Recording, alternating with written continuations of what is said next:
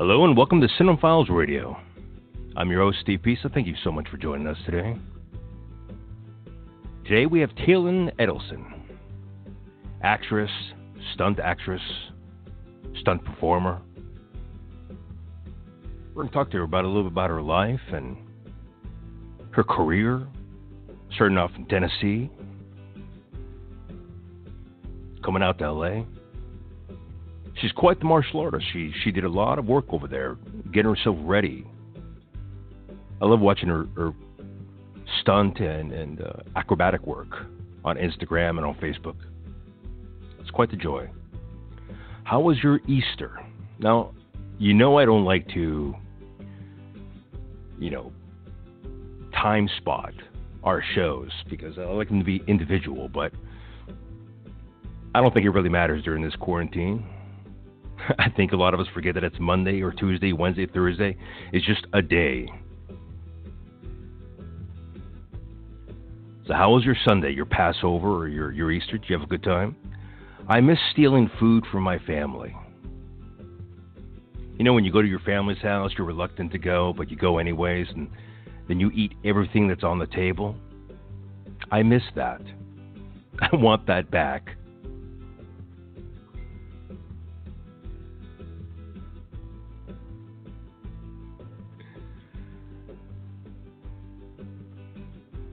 You watching any good shows? I've been watching Community.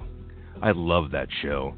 I watched the entire show from beginning to end when it when it went live years ago, but now that's on Netflix, I can't help but just watch it over again. It just reminds me of how much I love it.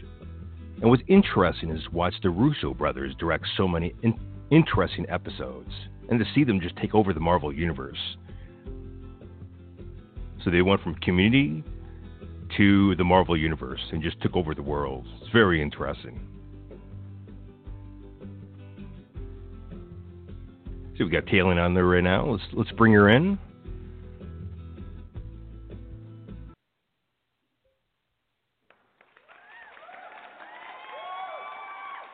Taylin, are you there?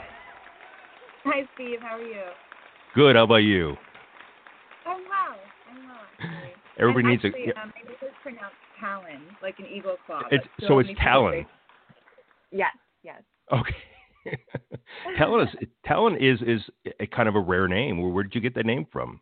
Or I know you got it from your Uh, family, but where does that specifically come from? Well, honestly, I don't tell many people this. I've gone by Talyn since oh early high school. I think actually like 2004 or five. But um, Right. It's a martial arts nickname because I was adopted and I sought out my biological family as well. And I just was, you know, a teenager who wanted to kind of pick her own name, so I went with my martial arts nickname. So I didn't feel like I was picking sides. That makes total sense. now, now you're not an LA girl. You you come from Tennessee. Well, I was born in Tennessee, but I spent a lot of my lifetime being raised in Oklahoma on a ranch, actually. Really, Oklahoma's incredibly beautiful, uh, and they don't have acc- accents in Oklahoma. Uh, not that I not, not that I could remember. How was it like being, you know, growing up in Oklahoma?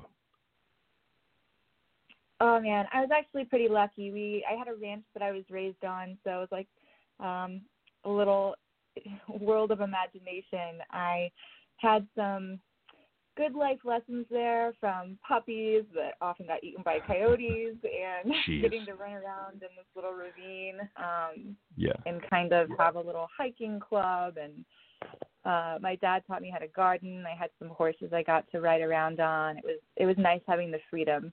Although I That's didn't nice. appreciate it as a kid as much as I do now. So I, I don't- think anybody would do that. I think really it takes age to look back and kind of go, I really had it easy or I had it nice. that's true. I love and respect my parents more and more each year. were were you always a physical person? Because you know you you did a lot in your life to be you know like cheerleader, martial arts, all weapons, all these things. Were you always a physical person, like like when you were young? Yeah, you know, um, I didn't even really know what stunts was until I was a young teen, but it was always my dream to do acting and fighting together. I started doing theater uh, when I was very, very young, and then I got my black belt with my dad, who put me in martial arts when I just turned seven. So nice. Uh, I always wanted to combine those two, and when I found out what stunts were, I just kind of fell. Put it on my class ring. I had like drama masks on one side and a martial Right. artist on the other, and I was like, I have to do this. This is both things I love in one. so were you one of those families that, that you know daughter and, and father got their black belts together? yeah, my sister and mom actually did some taekwondo with us as well. Mhm. but they didn't they stopped early they didn't enjoy it as much and didn't get to black belt and then my dad got to first degree in our style of taekwondo so of course i had to up in one and get my second degree what was what was it about Taekwondo that, that you really enjoyed? There's so many different styles, and I can't imagine there being a litany of martial arts schools. I, mean, I don't know how big your town was, but I can't imagine there being a litany of styles being out there. Why was what what, what was it about Taekwondo that that drew you to it? honestly i didn't get to pick i was young and my dad just stuck me in it i didn't really have a choice. Right. choice um, i actually hated it at first because i was being forced you know like my Right. piano lessons and all that fun stuff but um i i think taekwondo was the only martial art we had available in our town i was in a tiny town called Atoka, oklahoma for a long time and uh we had like one dance school one martial arts place one Chinese restaurant. It's important. Asian food is my favorite. that must have been the greatest Chinese food on the planet Earth. you had one.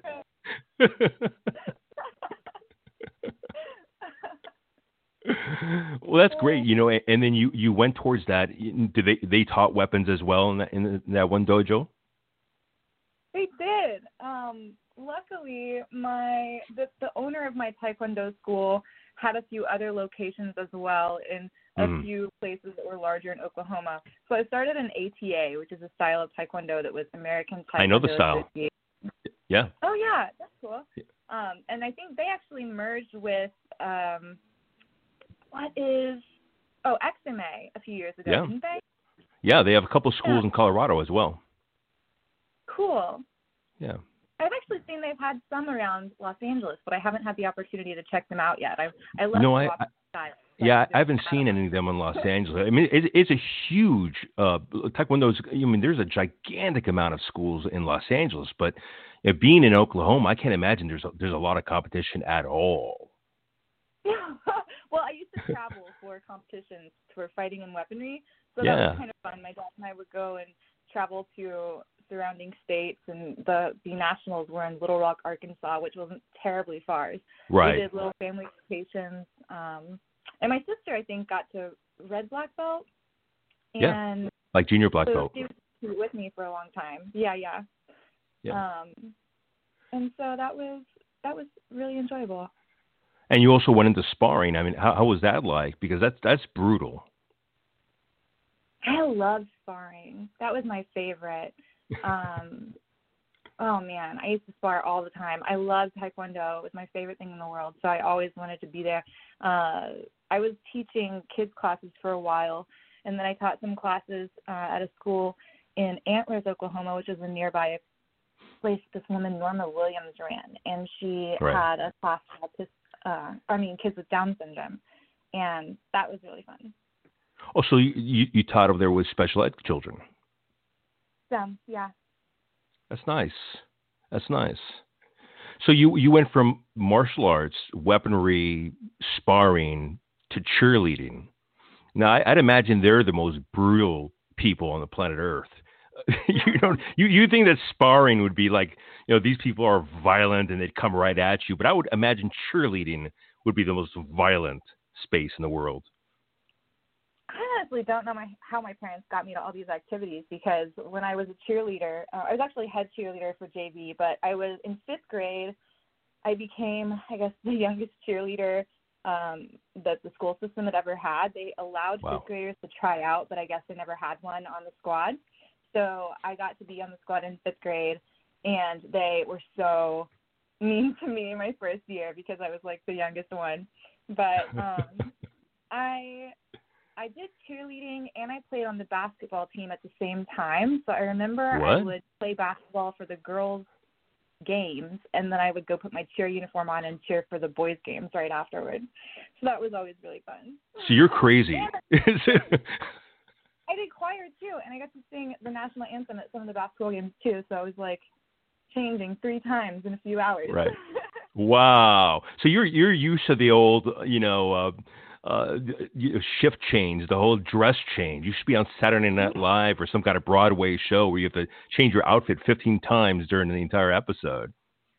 Yeah, that was the first yes, or one of the first theatrical productions I was ever in when I was younger. Was Give My Regards to Broadway. I guess you were used to changing your outfit so many times. It must have helped out a great deal. oh my goodness, great memories. So, yeah, you're right. I, I I don't know how your family got you out to all these things because right after that you went off to dancing. And now what I'm amazed by is that you went into clogging as well as jazz and what have you. No, that's so funny. I tried doing different styles. I I loved my ballet class, but I was terrible at ballet. I was bad, but I was so happy in my clogging class because I would never get complimented in ballet, but in clogging they would always be like, "Great job, high knees, high knees," and I would do a good job with the high knees. So I was like, "Yeah, this is my thing." But martial arts is what helps with that. So. yeah, well, ballet, you're not going to get any thank yous or any "you're doing a great job" at all. That's a it's it's a pretty vicious uh, circle. Oh yeah. not as vicious as cheerleading was, but man, I just yeah. love to kind of be controversial. I remember when I was head cheerleader, I actually dressed in gothic clothes from Hot Topic just to uh just to be that person and break societal norms, you know. Wow. I wanted everyone to feel good and be accepted. there's, there's always there's always one in the group, right? that was you. Yeah. That was me. now, did you go by Talyn when you when you were a cheerleader as well? No, I swapped schools right after ninth grade, and we moved okay. to uh, a larger place in Oklahoma and away right. from all of the ranch land. So I actually stopped cheerleading um, then before we moved. Right. And I don't know why I'm thinking about cheer so much. but it's just us. Well, let me ask you a question. You know, when did you when did you start looking for your birth parents? W- were you older? Were you younger? Oh man. So whatever my parents did with my adoption was really cool because I don't ever remember not knowing that I was adopted. It was never any negative thing or a weird surprise. Um, right. My sister actually was adopted from a different family as well, and so I was raised with. And when I was 13, I watched Harriet the Spy, that movie on television, and I loved it. And I grabbed a notebook and I was like, I'm going to write down everything and find all the secrets that I can. So one day my mom went to the grocery and I snuck into her office. Oh, wow. I was going through her with her files. I wasn't even looking for my adoption stuff. I was honestly just being a nosy kid and I had no intention other than like, what are the secrets in here? And I found a folder that literally said adoption on it. wow. Like, interesting. That's like a movie moment. it was it was really fun for me. I I'd like become Harriet the Spy in my world, right? Like, this is this is it. Well, it yeah. is it is your life, so so fun. And literally, I opened it and like on the spot, I called the number that was listed for my biological uh mom, and it ended get up being out of here. No, it, I literally just immediately was like, oh, well, logically, I should call my um grandmother who's listed on here and ask for my mom's phone number. So I did that, Right. and then I called her and said, hi, I'm your daughter. Let's be friends. How old were you? I was 13. Wow, you were a gutsy 13 year old. Wow. How, how did that turn out for you? It turned out really well. Um, I'm very grateful that I was able to learn about where it came from. I was actually Right. apparently from a one night stand on junior prom when they were like 15 and 16. So That makes sense. did not think I would get that information. really. wow, it seems like it runs in the family. Oh my goodness. uh, that was that was interesting, and I met my I couldn't find my biological dad until I was 21, yeah. but I was in oh. contact with my biological mom. Um, nice. She ended up living in Dallas at the time, and right. we met at an Olive Garden or something, and that was yeah, that was that. How did how did your mom feel about you know you coming in, grabbing her stuff, calling up your mom, grandma, and then contacting your mom as well? Oh man, she was so unhappy with me. She felt super violated and was like definitely distraught about the whole thing. I think yeah. I feel bad because I was always just a curious kid. Like my mom has a lot of really great things about her and yeah. I really respect her and it was quite a shame that you know me just being curious had such a negative effect. I think she felt like I was trying to replace her for a while um, right. which was just not the case. I'm just nosy. right, right. yeah. And adventure. You're very adventurous as well. It, it doesn't seem like you really hold yourself back from from reaching out and and being um, harmed in any way. Seems like you're just more than willing to put yourself out there. Oh, I love adventure. That's true. Yeah. Yeah. Well, you know, we're going to jump subjects because you went off you know, from clogging and doing jazz to doing parkour and and uh, and a lot of a lot of other things that were incredibly physical as well. Yeah. Rock climbing. I mean, you know, that's that's pretty incredible. That's I mean, you're you're really putting yourself out there. How how how were those experiences, and how did how do they affect you? Oh man, I just always wanted to be doing something. Um, I love moving and movement, and I especially because I was in so many different activities when I was younger. I just wanted to keep active as much as possible. So even in college, when I was at Oklahoma State, I learned rock climbing freshman year, uh, which I loved, and I still do to this day. Um, so I've been climbing for a long time. And then nice. I uh, also did some Krav Maga in college. We had the best rec center. They have this massive, I think at the nice. time it was the largest one in the country and it was called the Colvin, and they had this giant rock wall and like a massive bouldering cave, and wow. like a huge gym, and they had really fun classes like Krav, and they had some other like MMA style classes that I took on occasion. Um, so, and we also had a wakeboarding team and a sailing team. So I did collegiate sailboat racing and wakeboarding. Our team was actually number one nationally in wakeboarding for a while. Um, oh, we had some really talented people. I think that one of them, one of the guys, this guy Jordan Wisely, was on the team, killing it. And he actually lives in LA and does acting. Very talented. Um, so it's funny that that some of the Oklahomies have like come out here and found happiness and success for themselves too. It's pretty satisfying to see. You know, I, I find that amazing that you had all these activities that didn't really pertain to the state you're in.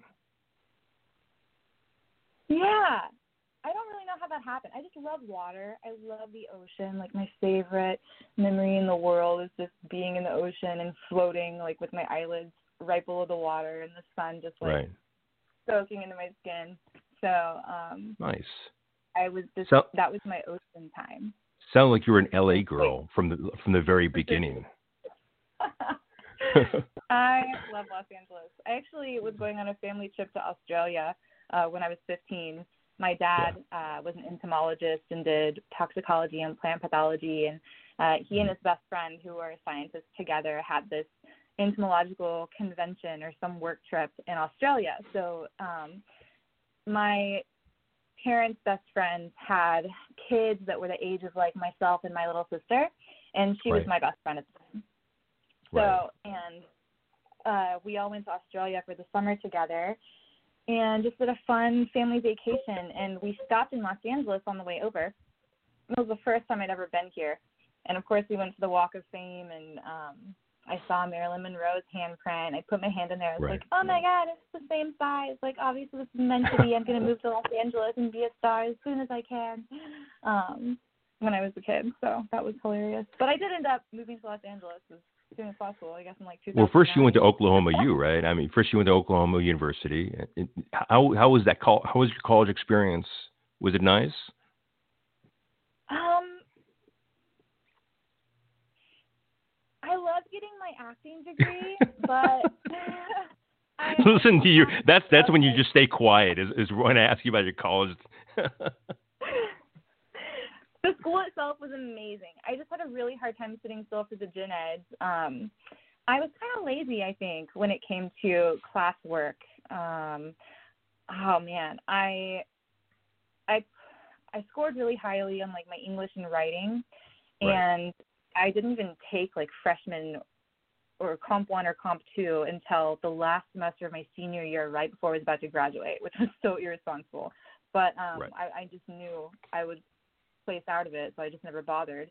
Um, but that's kind of how I treated my regular classes. I just wanted the adventure constantly, and like I still got everything done. I made great grades for the most part. Um, but and I clept out of like college math at the beginning. I remember as a high school senior, I was taking like 3,000 level theater classes at the university concurrently uh, because I just I wanted to be in the business. I was like in this huge rush to move to Los Angeles the whole time, right. And I actually So- took a break from college to You did. take like a year, year and a half off, and I moved out here a little early before I graduated, and ended up going back to finish my degrees and like re-strategize and add a graphic and motion Right. design degree so I could not have to, you know, be a waitress and have a little more freedom with my schedule because I was having this problem having shift work and not being able to take advantage of opportunities out here that were extended to me without losing jobs.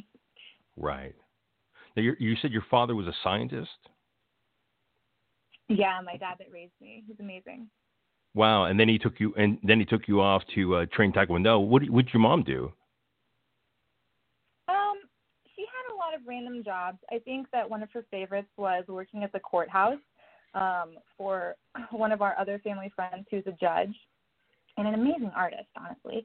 Um, Right. He painted this really cool mural on my wall of a wolf standing on top of a carcass, like how. it was my favorite picture from this dangerous predator animal book that National Geographic put out or something. nice. Um, yeah, but I think Sounds like you- Sounds like he had a really nice upbringing. I'm really grateful. I'm really grateful. Unfortunately, um, we had a different communication style. So Right. my little sister and my parents have always been best friends, but it was really hard for me to like to to communicate with my family effectively. So that Right. was always kind of a struggle. Well, what was it like when you were saying like I'm going to move to LA? I mean, what was their response to that? Oh, I don't I don't think they really believed me. I don't I thought they just passed it off as a joke, like, oh, this dramatic kid, sure. right, right. But you did move out here. I did. Yeah. Yeah. Was was there like you know keep it going or, or uh, was there any doubt in their minds of what you can achieve? Yeah, you know, honestly, I never had the emotional support. Like, I think they're still very uncomfortable with the fact that I'm here. Um, because they're very they're kind of liberal, but it's funny because they're conservative in like the mindset of you should just get a desk job and have like a Right. five and like they're just scared that um that I won't be able to support myself in my lifetime doing what I love. So there's that fear. Um Right. and you know, which is totally normal and they just want the best for me. So but yeah, Right. I I'm still acclimating them to the fact that I'm not leaving. Right. Yeah. I don't. I don't think you're going to leave. Uh, once you're once people move to LA, I mean that's pretty much where they stay. yeah, I love them very much and they're wonderful, but I love this place too. yeah. so did did you want to come out here and be a stunt performer, or did you want to come out here and be an actor, or a combination of both? Oh, I've always wanted to do stunt performing and I do love acting, but I have this passion for movement. I just find such genuine joy and I get Right. lost in this beautiful place when I get to do creativity through movement. So Right. um, since it gives me such peace inside, I am drawn to that first. But um, I love and appreciate acting too, and you know, it's always nice to have a fun balance. Sure. I, I love watching the videos of you doing wire work and what have you. Did you did you get started doing that immediately, or did that take a little while for you to start getting into into the groove of, of doing stunt work at, at a studio and and training these kind of things? Yeah, it's funny because um, I didn't really know anything about stunts, uh, as I stated earlier, for a while. But the first thing that I heard about was this United Stuntmen's Association school in Seattle, and so someone said, "Well, why don't you start there and try that?" So I did, Right. and um, I didn't even know what wire work was until then. So I just did like a few basic intro, like courses there. And Right. once I learned what these things were, I was like, okay, well, how can I um, be exposed to more of this and, and find different options and train with different people to um, get a, a broader understanding of what this is and what this means. But I enjoyed wire work and like ratchets um, and the air ram and all of the stunt things. So when I moved to Los Angeles, I did uh, seek that out. It took me a lot longer to play and do wire work because I love fighting so much. Like martial arts is my Yeah. favorite thing in the world.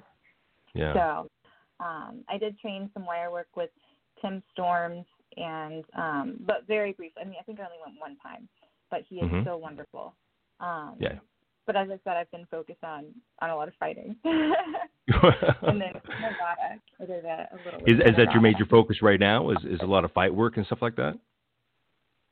Yeah, right now I'm I rotate a lot between different styles of fighting, and right now I'm learning jujitsu um, at Street Sports in Santa Monica. Nice. Oh, they have the best coaches. They're so great. Um, I know them. Really Nice guys. Oh, oh, I know them. They're very close to me. They're very nice guys. Oh, cool. Yeah, they are Yeah. so fantastic. I really, really adore their teaching style. Yeah.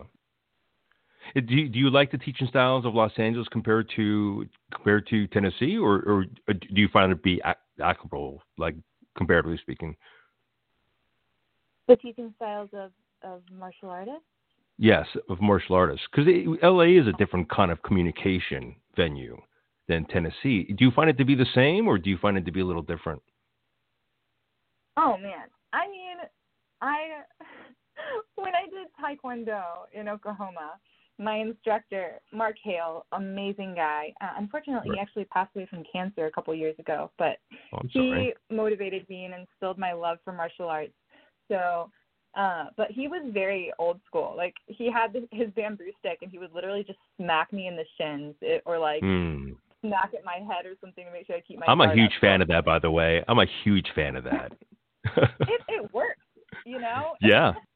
I've been, I've been teaching martial arts for 30 years. I've had my own dojo for over 20 years. I'm I'm a huge fan of the bamboo stick. Yeah, I am too, honestly. And like knuckle push-ups, I didn't know there was a regular push-up until I was I'm serious. Even as a little, I know girl, you're serious. it was like knuckle push-ups. You know that you're getting better at them if there's less skin on Right. top of your knuckle. Do it on Right. concrete in this armory. Like, so coming to Los Angeles has been easier. Yeah. well, you know, a, a lot of people out here are like pianists. You know, they're violinists. They're they're they're they work in the stunt industry. I mean, so you have to take, kind of take care of people's hands and, and faces and what have you out here. I don't think there's there's that ne- necessity out in Oklahoma necessarily, but out here we have to take care of professionals and what have you. So that's that. I I think people kind of take uh care of it and, and they're a little more careful. Yeah, it's sweet.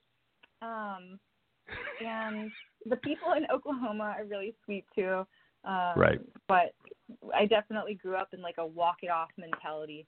Uh, it, from my dad and my instructors, it was always like, "Oh, if you're still hurting in three days, then we can address it. But like, walk it off. You're fine." If you're still hurting in three days. That's hilarious. I love I love that world. So you you did a couple of you you started off in acting before you did any stunt work. At least at least that's what your your IMDb would say. And uh, your, your first movie would be Hot Girls on the Beach. Oh At least that's God. that's your first labeled work, right? Uh, yeah, that was so funny. How how was that experience like? And, and how do you get into that film knowing that the title is called Hot Girls on the Beach? Was it was it called Hot Girls on the Beach or was it called like The Beach before before it was ever produced and what have you? Oh Lord. Um, I think it was always called. No, actually, the working title was originally sorority beach volleyball. See, that's what I'm saying. Thank you. That's what I'm saying. There's no way they would have called it Hot Girls on the Beach right away. No, I saw that on IMDb. I was like, okay, why is this even on here? But um, it was it was an interesting experience. It was a lot of different random models that were just playing volleyball and um, having this silly dialogue. So right, right. Yeah. Did you did but you have a good like, time? I was so excited. You know, I just moved to Los Angeles, and I was like, yeah, I get to do a film and play beach volleyball, and they're paying me for it. That's great. I'm down. and they fed you. They most likely fed you as well. Yeah, some food. And the girls there, honestly, were so fun. So Yeah. fun. I still see, I mean, we're like social media friends, and like some of them are still doing acting and doing a great job at it. So I love to see that. I, I love I love filmmaking. I mean, there, there's there's a lot of things about it that are just amazing. Even even the bottom of the barrel productions, you could always find Mhm. something positive about it as long as the people there are nice. If the people aren't there then not, that aren't nice, then it's it pretty much goes down the tubes. That's so true. Man, I love independent filmmaking. I have so much respect for independent films, and I always think it's such a pleasure. Even though they tend to have lower budgets, they're, they're like my favorite things to work on because Right. you really get the the passionate producers and directors who have Right. like new and interesting content, and they're so um, excited about bringing their thing to life. And right, I love seeing that person be invigorated and like excited about what they're making and Yeah. and it's not you know just being made for business or for the business so it makes Right. me really happy i'm so grateful to work on indie films I love them as well. You uh, you you moved up pretty fast because right after that you worked on Mad Men. oh well for that i was just um i was like a featured rolling stones groupie in like the 60 or it was like um they put me in this like hippie wedding dress Right. but um that was so funny uh that was one of my favorite experiences because uh it helped boost my self confidence a lot i had Yeah. some really fun times there they um they sent me back to wardrobe three different times to make me dirtier like uglier because I don't know why they didn't take me out of the shot, but apparently um they said that I was taking attention away from camera, uh from some of the the leads that they had on. And so because you were too uh, pretty. well, I don't know about I'm not saying I'm like pretty or anything, but like just um they they said that I just was distracting um from Ooh, that's nice to that's nice to hear, isn't it? You're too distracting. Yeah. We need to we need to ugly you up a little bit. well, I was just I was like just sitting there all quiet and like trying to mind my own business, and they just kept sending me back to wardrobe. I was like, I don't know why that would just take me out of this, but like they literally put dirt on my face and then gave me glasses and then like put fake sweat on me and put stuff in my like mm. dirt in my hair. Why they just put a sack over your head? On this, I know, right? but that was so exciting. That was so fun. And I remember Jon Hamm just being such a respectful sweetheart. It was so fun to work around Yeah. him because between takes he would just like interact with me and be just so kind and respectful. He really just gave attention to like everyone on set. And Really? it was such a pleasure. Such a pleasure. John Jon Hamm is a Jon Hamm is a dream. He's a, he's a, he's a dreamboat. Yeah. What That- you nice know you know and it's so rare to find someone that's like so present with everybody and like respectful of everyone in their set. That was so cool to see. Well, Like, you know the interesting things. He he- he always kind of plays a sexist, like a misogynist, but he's like the least misogynist and sexist person in Hollywood. I mean, if you look at Tina Fey, he, they they constantly work together. You know, he constantly works with a like a you know Ellie Kemper. He constantly works with a lot of really great females that write their own stuff, that produce their own stuff. He's an he's an amazing actor. He's an amazing human being. Cool. Yeah, I often wonder. I think that he's one of the the guys that got a later start in acting, right? Like, didn't he get his breakout role when he was like forty or something? Yeah, exactly. Now, Mad Men was one of those shows that I couldn't watch because it gave me an anxiety attack. Every time I would see the way the guys would treat the women, I- I mean, I would literally start to freak out. I'm like, oh my God, I can't take this. So it was the one show that I, I, sincerely just couldn't watch. I'm so happy that that's not the case in real life, though, and that he was so sweet to everyone. Oh yeah, he's that's that's it's nice. That's a nice story to tell. So you worked on Olympus Has Fallen as as well. Did you did you do background stunt work or, or background uh, just um, background work on that one? You know, I was actually Radha Mitchell's stand-in. Um, so, and I did some background work as a CIA uh, member or, or Secret Service, I guess. Um, Sure. After I finished the stand-in work, they let me come in for a few more days on that uh, for some fun scenes. So that was really neat. I really loved that cast, uh, to be Yeah. honest, and I had such a fun time working with uh, Gerard Butler. He doesn't like being called Yeah. Gerard. It was funny. He was like Gerard. He didn't. Um, I got I got really lucky. We did an elevator scene, and I got to be in the elevator with him. Um, Yeah. Literally just in charge of like timing and pressing the button on the elevator. But between scenes, it was just like he and I in the elevator, and we'd be like staring forward. And he told me this story. He said, um, you know, my grandfather and I used elevator time. So he would make me look forward and be quiet for like one minute practicing elevator time with him. And I thought it was so funny that it, it's true that people usually just stand there and like look forward and don't really talk to each other in elevators. Right. but he was, No, he was funny. He was also a joy. Well, what was- what was the name that that he wanted to be called?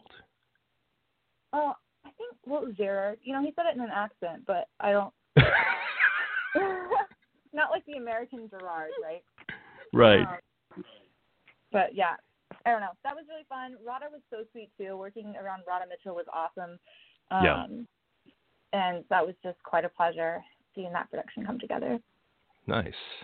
So how did you how did you jump from this and go into College Humor? I mean, that's that's a really great show. It's a really it's a really great channel. Everybody loves it to death. How how did you get into that? How did you get into that work? I have no idea. I don't Really? know how I got that gig. I don't even know if I saw it. but it was fun. Yeah, I guess so. If you can remember it. But um yeah, you know, so many projects that you do out here, titles or um take years to come out. So sometimes Right. you just forget or if they don't con you know, it's rare that someone would like contact you and say this project is finished, check it out. So I guess Right. um yeah, I don't really remember. Yeah, College Humor is, is is a huge huge channel. It's a it's really kind of a stepping stone for a lot of actors to get get into the big leagues and what have you. So um, there's a lot of big big people who produce those shows.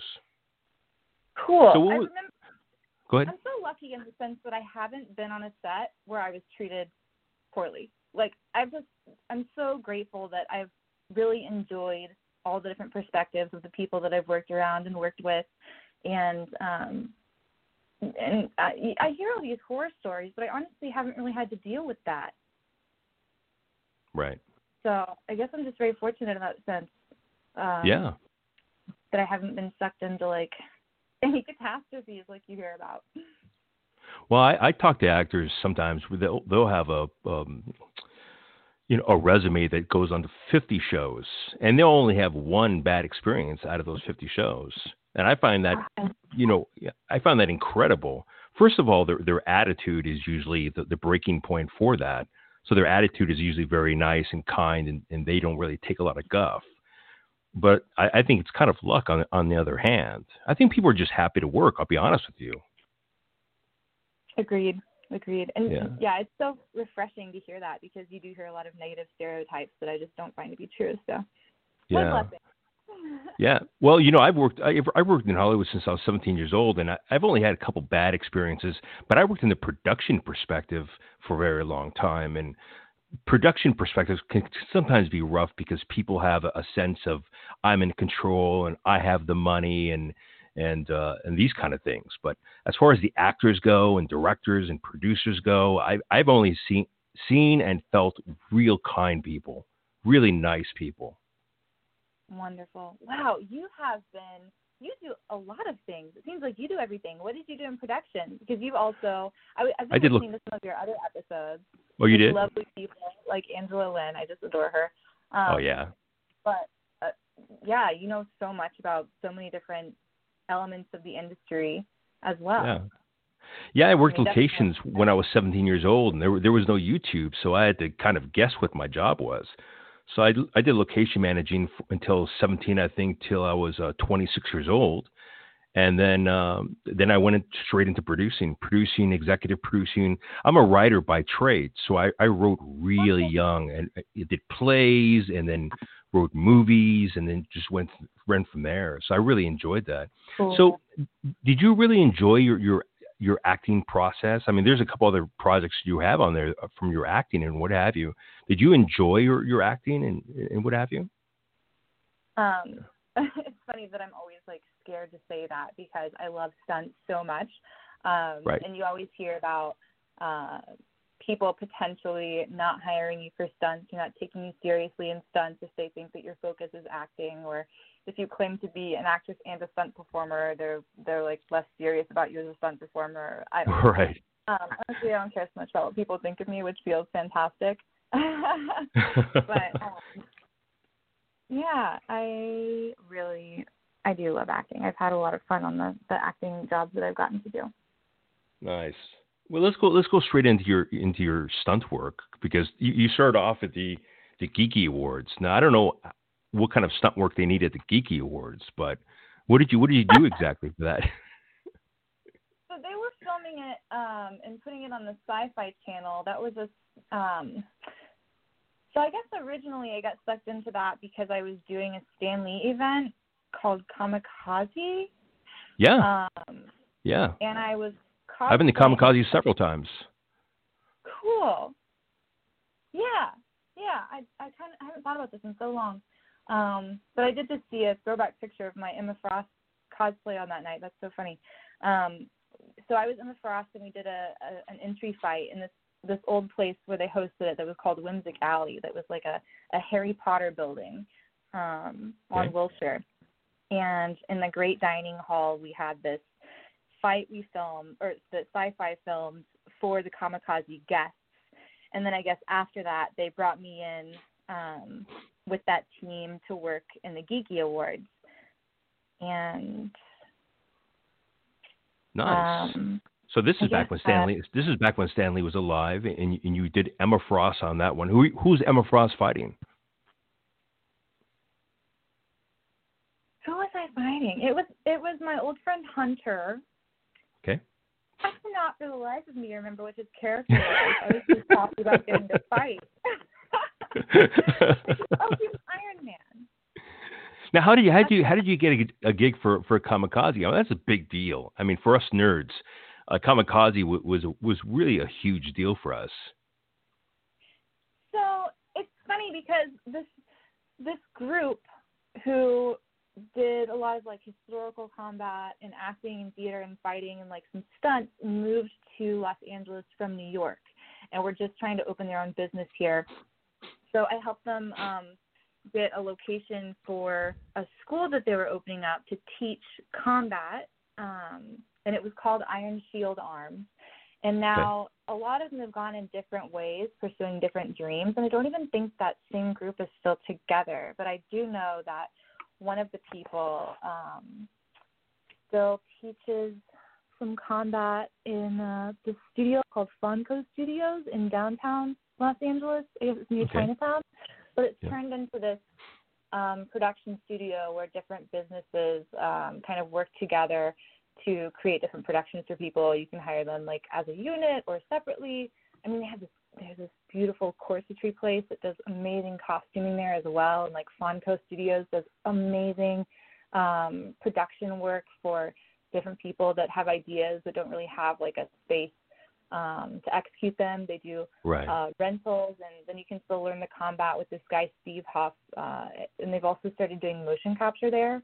Uh-huh. Um, Great guy James Croak is helping out with this Noitom motion capture tech that they're working with. So I mean, yeah, that's cool. They're all over the place. They have this massive space, tons of fun weapons. Um, But yeah, that team brought me on, and we were all just kind of new to LA and soaking up the scene. And I'm not sure what their connection was with that or how we really got that job, but I was training with them and just doing a lot of weaponry, and they brought us in. And you went into the Geeky Awards, and did you did you simulate the same thing you did on uh, at Comikaze? Um, no, they had me be the bride from Kill Bill, and so I got to do a katana Nice. fight for the first time, which was awesome. That is awesome. Um, and I guess Seth Green presented it. Oh Lord, I was standing next to him, and I, this I was so young. I was so green, so fresh, yeah. and um, I just you know was like talking. I just talked to people just like anybody, like I would to Right. anyone else. Sure. And I remember walking up and like playfully threatening him with my katana, and he just looked at me like he was like I was just this craziest person in the world, and like literally turned around, didn't say anything, got wide eyed, and walked away. And I was like, oh, guess I was wrong about him thinking that would be funny. so your weapons.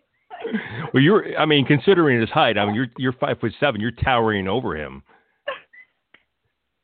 oh my goodness, I don't remember. I remember I was just being silly and like trying to make friends, and he was not into it at the time. But you know, to be fair, he did a. I mean, he did a great job. I love his performances. He seemed like a cool dude. I'm sure he was probably just taken aback that some random girl walked up and was like, "Let's fight." well, I, I talked to a stunt coordinator just the other day, and we are talking about how without stunt performers, you really wouldn't have a TV show because every show needs a stunt person. Every every it needs a stunt coordinator.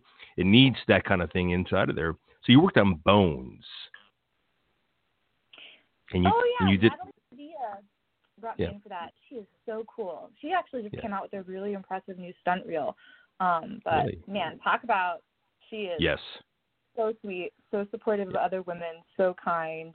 I haven't seen her in years, but like I still follow some of her work and I just respect her so much. She handled everything so well on that day. Who were you talking about? Natalie Padilla. Okay, hmm nice. And, and how was it like being on Bones? Bones is a great show. I just did gymnastics the whole time. I didn't know anything about the episode or what was going on. Um, there were some really great girls there that were super sweet and kind and supportive. Like a lot of them were, you know, UCLA gymnasts and were like actually good at gymnastics. And I was just, um, you know, I never did gymnastics on that level or anything. So I was just grateful to be there, hanging out with the girls, and um, got to do some strength stuff on the parallel bars. I think. Um, nice.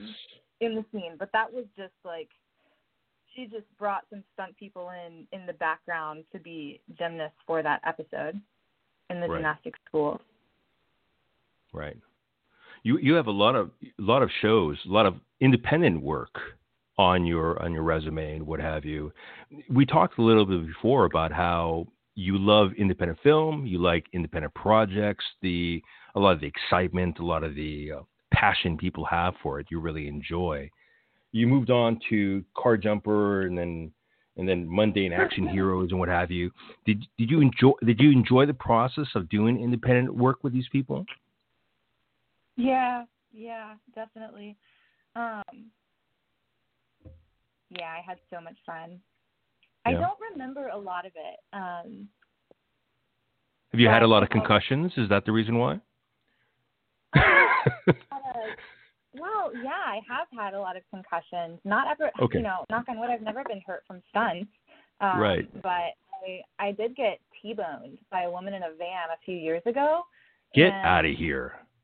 It was gnarly. I got a traumatic brain injury, and I had to like hide from the stunt world for most of a year. And I, my sim, I still have some symptoms, but Yeah. I'm so thankful that I'm still Right. able to do what I love and that I recovered because that was freaky. I lost so many memories and Yeah. I couldn't even remember what kind of person I was. Like half my body was shutting down like a stroke patient and when I Get thought about like certain things I would get yeah, I would get like nauseous and like, want to physically vomit and I would be you know having symptoms of almost having a seizure. So I had to like lay in this dark room and recuperate for months.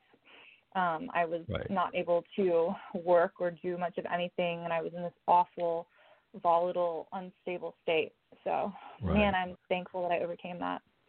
I, I had a, a, a stunt actress on here very recently who had a very similar experience on a motorcycle, and she sincerely Oh. does not have a certain amount of memories.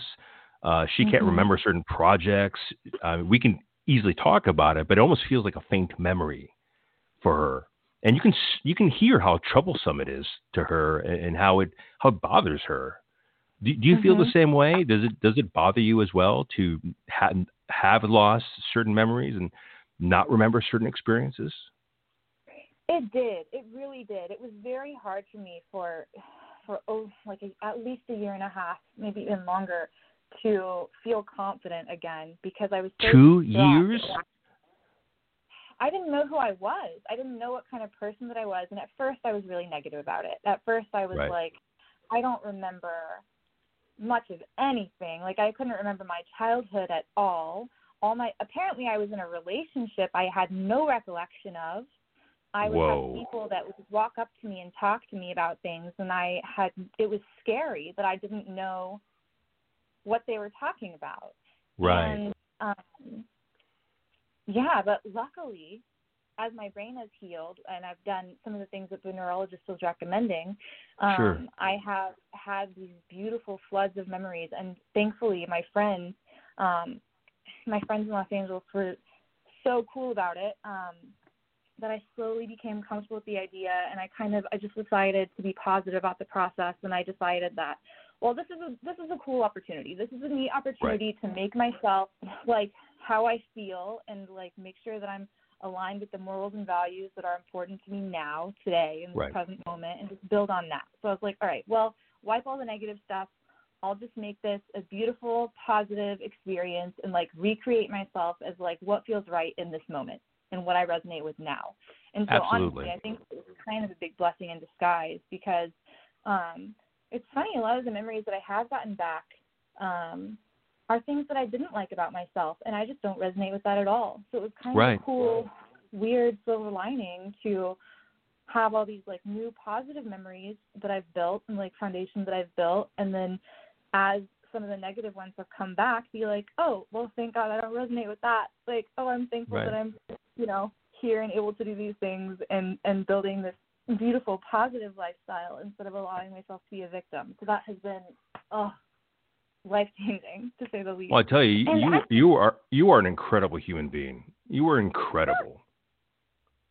thanks for saying that you are too this is so cool um Yeah. i have to say though that jacob chambers um has had some some head injuries and he's actually a stunt performer who i really admire because he's he's genuine and honest about the experiences he's been through and he put on a really cool seminar a couple months ago and i hadn't told really i hadn't told many people in the stunt industry at all about my traumatic brain injury because i'd been so scared and so self conscious i was like what if i never work again you know um what Right. if they hear that i had a tbi and then say well why would i want her on set she's Right. had a head injury but Right.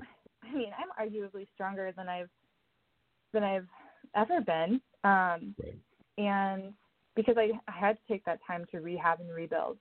And Jacob Chambers in his um CTE awareness, uh, which is like a it's a condition that can develop like 10 to 15 years after having multiple concussions and TBIs. And he was doing an awareness um, lecture at Stunts Unlimited in Right. Uh huh. And so he had a panel of people up there, neurologists, doctors, uh, talking about their experiences. And like, I was so surprised at how many amazing people were there listening Right. as we were getting educated about this. So it was really cool that Jacob came in and was like talking to the stunt community about um, preventative treatments for avoiding what can turn into CTE if you've had concussions through stunts Mm. or other avenues and I just was so grateful to like li- have that weight be lifted off of me and like finally feel comfortable in a group of other people in my industry um and, and, and like get to share that experience and that story Right. with like-minded people who have also dealt with that and overcome it. Let me ask you a question. Why why is it that you felt or or feel like a, a lot of negativity came? You know, like the memories, some of the negative memories came back to you instead of a lot of positive. Did a lot of positive memories come back as well, or, or did you have a little stint there where a lot of negative memories came back of the past and what have you? I, that's funny. I wonder if I subconsciously spoke about the negative. Um, I I've had a lot of positive memories come back as well, a thousand percent. Right. Um, right. I I guess I was surprised that there was that a lot of negative memories came back because I don't Mm. feel negative now. So I guess Right. I guess that was shocking to me because I was like, oh, that's a surprise. Like I have no recollection of that. but if it was something Right. happy, I was like, oh yeah, I'm still happy. Cool. Right. Right. And then these these negative memories come back, and then you have to you have to somewhat face them. But did you could you you could you relate to them at all at that point? Not much. Not much. Yeah, yeah. Was it was it the And I don't positive memories that you related to like- the most? Yeah, I don't feel like I have to spend spend time on the negative stuff. You know, Right. I'd rather just like move forward and make positive memories and be a good influence on everyone that I know. Um, Right. But I did I did realize that through I always had this this beautiful uh, support network, and so it's made me very grateful for the people that I have um, Right. Around me, and just made me even more inspired and like want to do what I can to like lift my friends and family up and like and show genuine care for others and like if someone wants or needs my help, you know, I do what I can to share the resources that I have with them and um and give positive advice and encouragement as best I That's, can. incre- Um, that's incredible. Now, uh, how do you, how did your family did you did you reach out to your family during this process and see like your sister and see how they felt or if you can recollect anything from from the past, what have you? I don't know. I know that when it happened, I didn't really tell them how bad it was, and I know that they asked they they asked me if I wanted to come home and said Right. that I should come home. And I Right. just remember saying no and pretending like it wasn't as bad as it was because to me that was like giving up and there was no way that was going to happen. Right. I think that's a gut instinct from a lot of families is to tell you to come home. That's just a gut instinct, yeah. yeah. Yep, wasn't having it. I was like I can overcome this. and you did overcome it. And, and how do you how do you feel now? How do you feel these days? I feel great. Nice. My short-term memory is terrible. A lot of the time. But I'm improving it. That's fine. We're all bad at certain things. Right, right. perfect. You know, we're all these beautiful, flawed, crazy humans, and I'm glad that I have. I'm glad I'm not the only one. so, no, you're not. Uh, the, you're not the only one. There's there's a lot of people that, that have gone through very similar incidents in their lives and, and had to overcome it and, and have overcome it. perfect. That is a beautiful thing. The human body and the human mind are so amazing and intricate. Oh, the the the, br- the brain's an amazing thing. The brain always recoups. You know, I, they there was a 13 year old girl, around 12, 13 year old girl that lost half of her brain in a uh, in a boating accident. Yeah, she lost half of her brain, and since she was so young, they found that the brain was actually growing back on the opposite What? side of her lobe. Yeah. And what they discovered is that over the age of 13 years old, it, it won't start to regrow and what have you. But the science of the brain is miraculous. It, it's it's the most amazing thing I've ever seen in my life. And people who say you'll never be the same, no, I'll be better. I'll be better than I was before because the brain will obviously try to regroup. It'll always try. It, always try to recapture what it had before and make it better. It's just the way it works. Oh wow, yeah, that's so fascinating. You mean her brain was actually sliced off, not that half of it stopped functioning, but it was Yeah. cut. cut in half, Wow. sliced Wow. in oh, half. Yeah, it was amazing. Then they had to they had to cut it perfectly and what have you. And then they did X-rays, and you see this zero spot where her brain was, and then you see a nug, a little nugget, and then and then a uh-huh. trace going back to the main brain. And she was able to have a lot of cognitive things come back to her. I think some things were, were still kind of off kilter, but she she she lived a perfectly good life. She must be in her thirties now. That's amazing. How incredible. Human beings are incredible. You're incredible. So what do you what what is it that you want to do with your stunt work now? What are you looking forward to? Oh man, well Am looking forward to the gyms opening again so I can see and play with my friends. Yeah, I know. Um, We've been doing these Zoom conferences and doing some little Zoom workouts, but it's just not the same, you know. yeah, Um, yeah. so I, I definitely cannot wait for the gyms to reopen, get out, do some fight choreography, do some some fun training and level up in different skills in different ways. I'm really I was really enjoying uh seeing the tangible products that I was getting and um working in my jujitsu with the street sports team and um and I have some projects that I really want to produce uh, that are just small. I'm still learning about doing my own filmmaking and producing. I'm very, very new to that, but uh, really enjoying that process and learning more about it. Um, and I've had a few people contact me about other small projects that could be fun. So I'm really interested to see how it all turns out and how it aligns. But a lot of it's just contingent on, you know, when On when do we get out there? Yeah. hmm When the world reopens.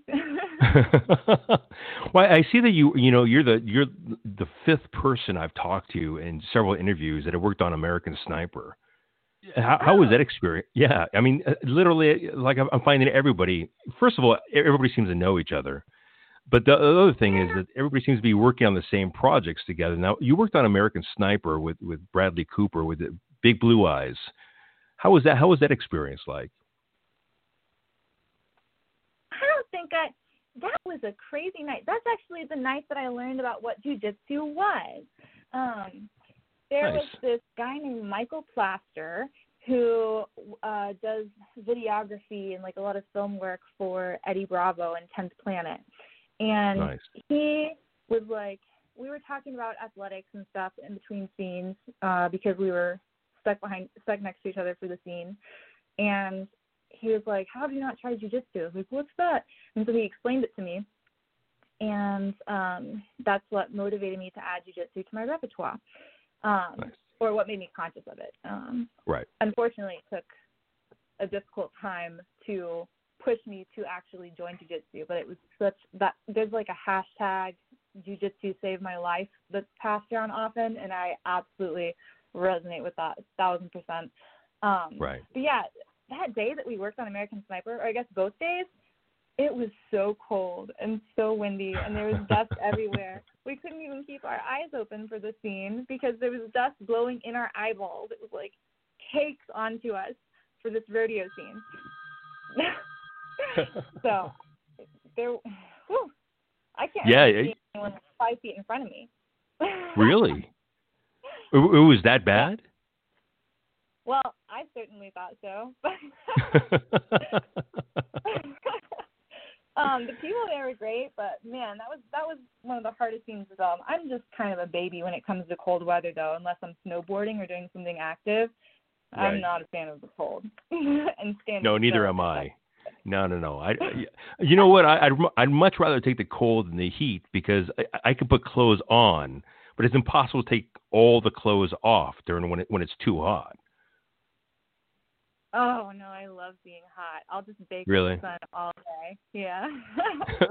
Even in Thailand, it was like over 90 degrees, and I was still like training in my long black spandex and like long Right. sleeves and long pants. So I was like, why are these people in shorts? I'm so cold. now, tell, now tell me, what what year was it that you that you got T-boned? What year? oh. I was so embarrassed that I couldn't remember this last week. Yeah. That I literally looked. Why would you up. be? em- let me ask you a question. Why would you be embarrassed? Well, that was a very important time in my life, and I can't remember the year. And I looked Yeah, but it that's, it's not like, it's not your it's not your fault. There's no reason to be embarrassed if it's not your fault. That's true. That's true. Um, I don't. hmm, No, that's interesting. Um, I don't know. I think it was. I think it was 2018. It was 2017 or 2018. I think it was 2018. But what's funny is I got hit by a woman in a van two years in a row in March. Right. So Two years in a row. yeah. And I was just like going forward in my lane, minding my own business. and like one of them like drove into me and hit me head on, and then one of them t-boned me, and so I think that 2018 was the bad year when I had to go to the hospital and they thought I had a brain Right. bleed and stuff, and got the TBI, and then I think 2017 was the uh the less scary one. Right. Wow. Did, you get a concussion for both experiences, or do you think that it accumulated from both experiences? oh, well, in 2017, I was on the way to work on an audition for Garrett Warren's Avatar, and Yeah. I was like on my way to audition, and I was like not going to acknowledge any injuries at that very moment. I was just Right. like my brain turned on autopilot, and I was like, have to make this audition, I have to Right. make this audition, and um, uh, I actually remember going and feeling terrible and like wasn't Right. functional. I got a, a weird hip injury from that um, when I was hit head on because it jammed Right. my foot up into my hip socket. Um, Right. I did hit my head, but I didn't let an ambulance take me anywhere.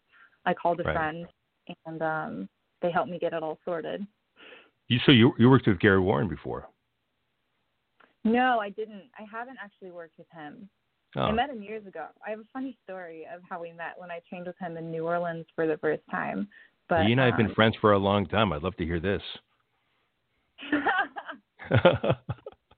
cool. I know exactly what he's like. I always thought he was so fun. I always thought he was so fun to be around and hang out with. He and Madison yeah. are just Yeah. lovely. Um, I Oh, Madison. Madison is wonderful. She is Yeah. the sweetest human being ever. absolutely thousand percent, Yeah. So Um, tell me. So I was training at this uh, gym. It was more of a stunt gym owned by a stunt guy uh, named Yep. Nito Lariosa, very talented performer uh, in New Orleans, and um, he had Garrett come in and do like a little class or something. So I went and I was doing that, and I remember um, he said something that he he said he was more likely to hire someone if they've been in an actual fight or were an amateur fighter or something because he really likes the way that those people take reactions in film for Right. you. And so um I remember afterward he let a few people come up to him and ask him questions or whatever. He was looking kind of like blasé about the whole thing and you know how like when you have people surround you it's kinda you know, when is this going to be over? They're all asking you the same question, kind of thing, and like trying to get on to the next activity. And so Right. I walked up and I was like, what can I say to make myself memorable to this guy? And I walk up and I was like, um, how about you punch me in the face? And his eyes Okay. rolled a little bit. He was like, really? I was like, yes, really. And he did it. And I was like, sweet. And he was like, you want to punch me back? I was like, yeah. so he let me punch him back in the face. And that was like our first exchange. And it was so funny and satisfying. Like, Uh, Gar- Garrett's pretty. Uh, Garrett's pretty hardcore, man. I mean, if, if you listen to some of the stories on, on Logan and what have you, he's he's pretty hardcore. So one of the things we have in common is is we, we do like that kind of hardcore mentality. yeah, I love that. Um, I had, it was fun. I mean, he didn't like hit me really hard or anything like that. No, Um, no, of course, he would never like give someone an injury or anything. It was like normal. Um, right, to at, at the time. right. So that was kind of cool. Have you spent any time? Have you have you gone to the Taurus Awards yet? I have. I've been a few years. Um, I went last year, and then I went like five years, four years, four or five years ago. All right. Um, That's always that's always a lot of fun. year. So hopefully they can find a suitable date for this year as well. I know. Yeah, You the- you know, the the lockdown has really kind of snubbed a lot of things going on here, but we're really trying to push for stunt performers to get their Oscars. You know, the the one thing that Brad Pitt kind of you know pushed out is you know you can get an Oscar for playing a stunt performer, but you can't get an Oscar for being a stunt performer. Yeah, what a cool dude. That was Yeah. so sweet of him to say and like give a shout out to the cast of Once Upon a Time in Hollywood and Yeah. Um, he didn't have yeah. to do that. That was really nice of him. Absolutely. Thousand Yeah. percent. And I'm loving seeing all these different stunt projects pop up in different films and stuff as well. I don't know what my roommates were watching yesterday, but they were watching something on TV, and there's apparently a character who was also a stuntman in whatever they were watching, and I just caught Right. that um, when I was doing something on my computer. So I was like, oh, that's so cool. Also, um, I was hiking when we started quarantine um, with a fellow stunt friend right before the quarantine got like really tight and they did the lockdown. And we Right. walked by a group of people filming that looked to be actors and actresses, and they were like, "We really need stunt performers for this." And we just kind of looked at each other and smiled. we were like, "Oh well, glad they still need us." well, we're we're getting ready to wrap this up, but you, but you you you you did stunt double work for Anne Heche, right? Yeah, um, I did. I we did the rehearsal. Uh, I think they had to bring a different stunt girl in for the second day because I was already booked on a TV show the next day, and we didn't get to the scene in time. So um, they asked me to come back, but I'd already agreed to be on the television show, so they had to bring another girl in to finish Right. it up. Was that was that the clearing? No, this was um in December. So Right. um Well, Yeah, the movie with Tammy Anne Heche was. Chasing Nightmares. yeah, Cammy Bruder. So tell me- So tell me about that experience. How was it? How was it like? Um, well, that was just really fun. I didn't, I didn't know Cammy uh, much until I, I walked onto that set, but what a fun team. Yeah, he was cool. Uh, very Nice. big pleasure to work with. Um, and yeah, yeah, some very, very talented actors and actresses on that set. And uh, that was a really lovely, lovely evening. I even got to do some fun little acting and and rehearse a scene with someone reading back and forth in the downtime and um so got some fun little playtime in. Everyone Right. was talking to each other like family. Very pleasurable. It sounds like you're really enjoying your time in Los Angeles, and your experiences are, are other than the T-bone, which is which is just tragic. Uh, that you're having some really great experiences with some really great people. Oh man, yeah, I'm honestly so lucky and so blessed that like I even have this opportunity to to talk to you about it, share these fun memories, and have this great opportunity to rebuild and like genuinely just enjoy uh, enjoy the process more. I definitely have a deeper appreciation for it after the big accident, and I'm so thankful Right. for um, my friends and and family that have contributed to my support Yeah. through that difficult healing process. But oh, man, I So- just hope that I can give back and and make them feel good too. Wh- What are you looking forward to after this uh, whole lockdown happens? I mean, you already mentioned dojos, go, you know, opening up, your gyms opening up, but as far as your career Yes. goes, as far as your career goes, what, what are you looking what are you looking forward to there?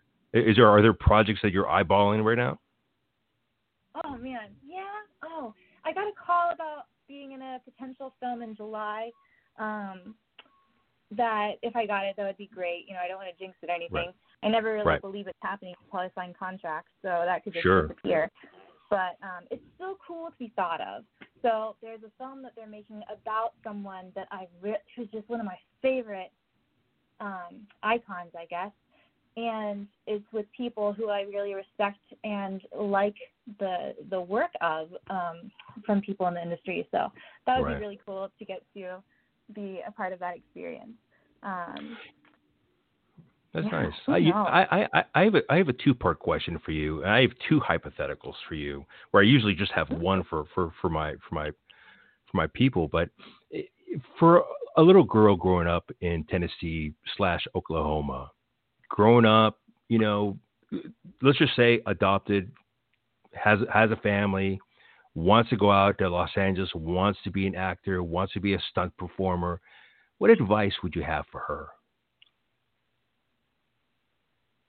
Oh man, just never give up and do your best to be positive and um, just make sure you're doing what makes you happy because if you're suffering through something, it's not worth it. And you really should take the time to make sure that you are doing things that that feed your soul, and then everything will work out. It, it feels um, it feels like that's true.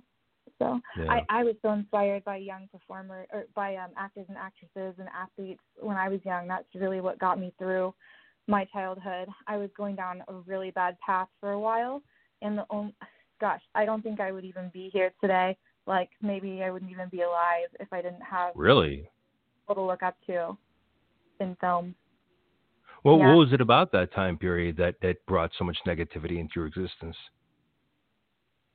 I was looking for emotional support, and I didn't hmm. know where to find it, and um, and I was acting out, and I was just looking for it in all the wrong places. And instead of surrounding myself with positive people, I was always trying to like be around negative people and improve their situation to feel to like create something meaningful. But I was just going about it all wrong, and right. it you know it was the movies and and and people at the time that were pulling me away from that. And without opportunities right. to do theatrical productions, without being able to do martial arts, like I would have gone down a very different road. So absolutely. Um, did did you feel yeah, like somehow you can save those people that you brought into your life? I think I did. I think I did. I think that um I wanted to make a meaningful connection and right um i was trying to be helpful but i was like letting people drag me down with them and whatnot and just sure. um not putting myself in a healthy environment. And i uh you know it's oprah winfrey said something really great uh, that i resonate with that is you know you have to make sure your cup is full so that you right. can give back more to others. So when your cup is full, everything that overflows you can share with the people that you love, but you have to feel good before you can right. help others feel good. And so once I started living by that, then everything became so much easier and so much more rewarding. And sometimes it's really hard to do because you love people and you care about people and you want to help mm-hmm. people. But to be able to help people in the best way, you have to do everything you can to like make sure you're right. you're staying healthy and good and it's okay right. to be selfish um, in a way that you're like trying to make sure that you're solid so that right. you can help others. Was was was that difficult for a personality like you to to be more selfish and, and to let go of, of trying to help out people that obviously weren't interested in or weren't willing to change? Oh yeah, it's still hard. yeah, I encounter that like every day still. Oh man. well, let's go on to my second question, which is what what advice would you have for a young person who comes into this field who who has had a certain amount of concussions or brain damage from from from uh, from an incident? What advice would you have for that person? Um, it's don't be hard on yourself. Don't be so yeah. hard on yourself. You don't deserve to suffer. You deserve to be happy. And, you know, if you're sad, that's just self sabotage. You know, you find what makes you happy, do what makes you happy, and it's okay to feel good. You know, it doesn't matter how you've been treated by others in the past or what other people have said and done to you. Like, really take the time to find out what makes you feel good and feel good because that's okay. It's okay right. to be happy with you know what whatever you're doing whether it's silly or serious or you know whatever path you go down make it one that you like right. and don't worry so much it's right. okay to relax well what if she starts it's forgetting really and she, okay. yeah what happens if she starts forgetting things and starts becoming hard on herself because she feels like somehow she should be remembering these things well, I found that if you are just honest with people about it and and say like, I went through this and um, these are some of the things that I haven't um, that I might have a little bit of a hard time with and that I'm still working through. That people are generally right. pretty reciprocative. Like you don't have to hold that burden in and like let that weight bog you down. Like you can really talk about it and not be so afraid. And if people don't want to be in your life or they want to say something negative about you, you know, there are good and bad people everywhere. Like people are going to do that right. anyway. So just um my dad always says water over a duck. Like, like just let it run off your back. Don't care. Like, time moves on. Just let it pass and like keep moving forward. Right. Talyn, you're you're an amazing human being. I, I'm so grateful you came on the show today. Your stories are fantastic, and it really they're very teachable lessons for for a lot of people that that are in need teachable lessons and to hear these things as well. How can people find you? How can they locate you if they want to see your work, if they want to contact you, if they want to just see you on Instagram? Do you have an Instagram, Facebook, and that kind of thing? Yeah, thank you, Steve. That's so sweet. Um, I really appreciate the time with you today. This has been really fun, and I'm excited. I hope you had fun. For the opportunity to chat. Yeah, so much fun. So much fun. Um, I have an Instagram that is okay. at Talyn Edelson, T A L Y N E D E L S O N. Um, and that's that's the platform that I mostly use. I also have a Facebook, nice. but I kind of just keep that to like closer friends and family, and like I really only have it to try to stay on top of following um the work of people that I look up to and like share things with with close friends. But um. But yeah, Instagram is the way to go. I've always enjoyed the picture with you with the, your your kali sticks. Those are the, that's the picture I, I I love the most. Thanks. That's also my favorite. I really have a fondness for Filipino martial arts, and yeah. um, the person who took that is an actor, um, Brian Mordecai Jackson, very talented as well. So nice. It's so cool nice. that all of the creatives can have uh, so many different creative talents and passions. Los Angeles is such a beautiful place. Los Angeles is a fantastic place to meet people, get things done. I mean, people are so helpful. You know, you wouldn't hear that a lot from, from Los. I, I was born in Los Angeles, so I see Los Angeles as only but helpful and kind. I see. I see uh, when people. I see when people come from different states and what have you, they have like an expectation or an understanding of how they think people from LA act. I don't find that to be the truth at all. Yeah, same. There's there's you know gonna be a bad person every once in a while, but that's oh yeah. you're always gonna, you're always gonna get one in the bunch.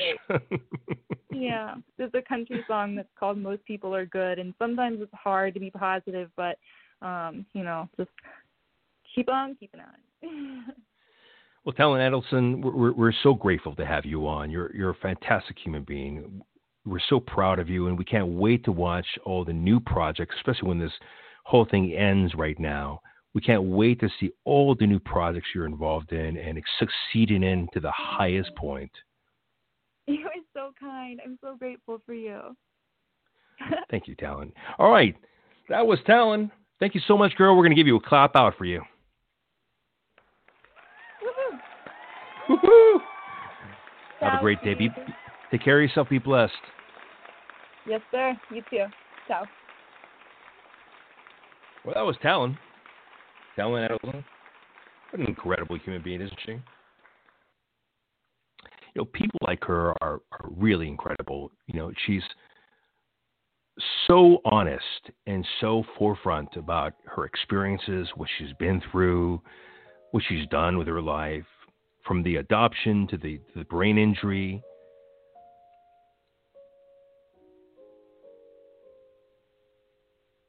clear, so honest, so sincere, so compassionate, so wonderful. From being born in Tennessee to going to Oklahoma, going to Oklahoma U, starting off with martial arts, getting her second degree black belt, going into dance, going to more physical activities like mountain climbing, parkour, and what have you. She definitely showed and shows how hard she works.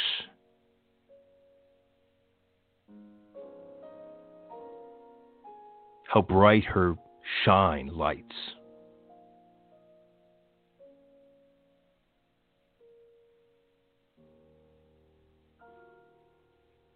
From her acting to her stunt acting, stunt performing, she put her all into it. We're in a bit of a shortage here because we have the lockdown, the coronavirus lockdown right now, but I have zero doubt that her career is going to be filled with delightful experiences with incredible people. You can see after the accident that she rebuilt her personality to a certain extent to be happy and positive and kind. She chose that.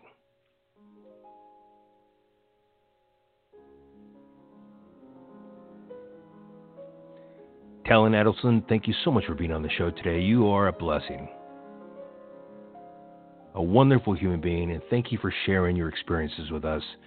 It helps our audience to become better people themselves, to learn what it takes to become you, themselves, successful, kind, generous, compassionate, all the things that we can obviously tell that you have.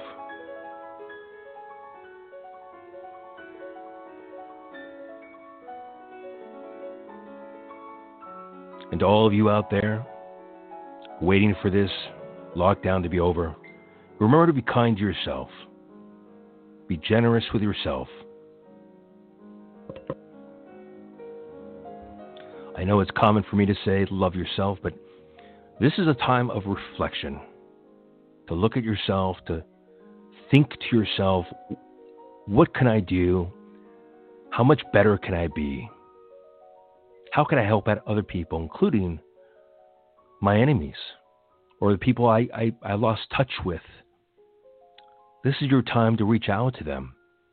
I've reached out to several people that never answered back. Do I feel bad about that? Nope. I tried. I tried. I did what my heart felt was the right thing to do. What are you doing? to fill your heart. Be introspective. If it's about forgiving yourself, forgive yourself. If it's about loving yourself, then start loving yourself.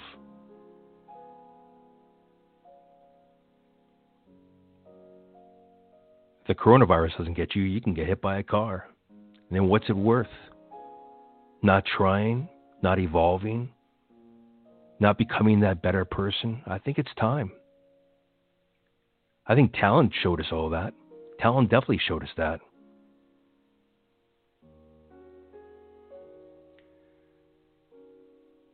Talyn Edelson was our guest today. Thank you so much for being here today.